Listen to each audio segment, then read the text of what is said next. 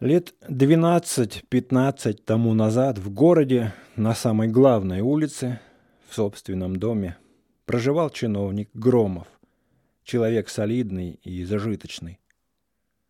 У него было два сына, Сергей и Иван. Будучи уже студентом четвертого курса, Сергей заболел скоротечной чехоткой и умер. И эта смерть как бы послужила началом целого ряда несчастий, которые вдруг посыпались на семью Громовых. Через неделю после похорон Сергея старик-отец был отдан под суд за подлоги и растраты и вскоре умер в тюремной больнице от тифа. Дом и вся движимость были проданы с молотка, и Иван Дмитриевич с матерью остались без всяких средств. Прежде, при отце, Иван Дмитриевич, проживая в Петербурге, где он учился в университете, получал 60-70 рублей в месяц и не имел никакого понятия о нужде. Теперь же ему пришлось резко изменить свою жизнь. Он должен был от утра до ночи давать грошовые уроки, заниматься перепиской и все-таки голодать, так как весь заработок посылался матери на пропитание. В такой жизни Иван Дмитриевич не выдержал. Он упал духом, захерел и, бросив университет, уехал домой. Здесь, в городке, он по протекции получил место учителя в уездном училище, но не сошелся с товарищами. Не понравился ученикам и скоро бросил место.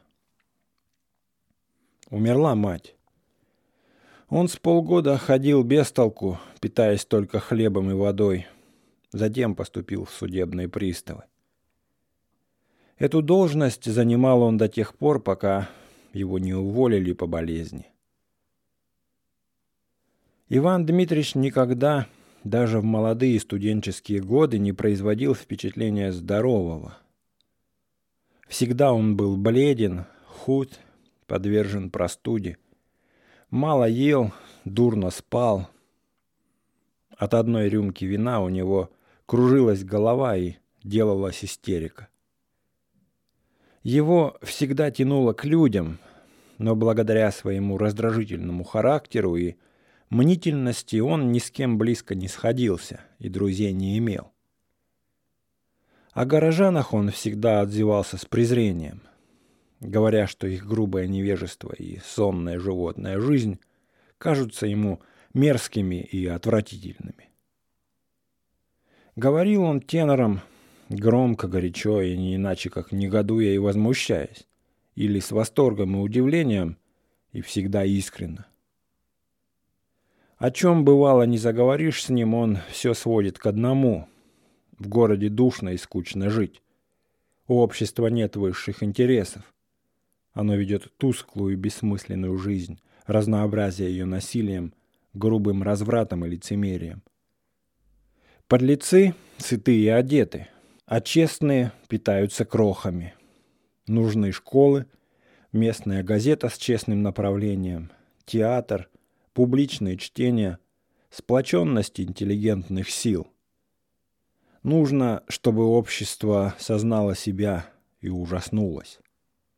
В своих суждениях о людях он клал только две густые краски – белую и черную, не признавая никаких оттенков. Человечество делилось у него на честных и подлецов. Середины же не было совсем. О женщинах и любви он всегда говорил страстно и с восторгом, но ни разу не был влюблен. В городе несмотря на резкость его суждений и нервность, его любили и за глаза ласково называли Ваней. Его врожденная деликатность, услужливость и порядочность, нравственная чистота и его поношенный сюртучок, болезненный вид и семейные несчастья внушали хорошее, теплое и грустное чувство. К тому же он был хорошо образован и начитан, знал, по мнению горожан, все и был в городе чем-то вроде ходячей энциклопедии. Читал он очень много. Бывало, все сидит в клубе, нервно теребит бородку и перелистывает журналы и книги. А по лицу его видно, что он не читает, а глотает, едва успев разжевать. Надо думать, что чтение было одной из его болезненных привычек, так как он с одинаковой жадностью набрасывался на все, что попадало ему под руки, даже на прошлогодние газеты и календари. Дома у себя читал он всегда лежа.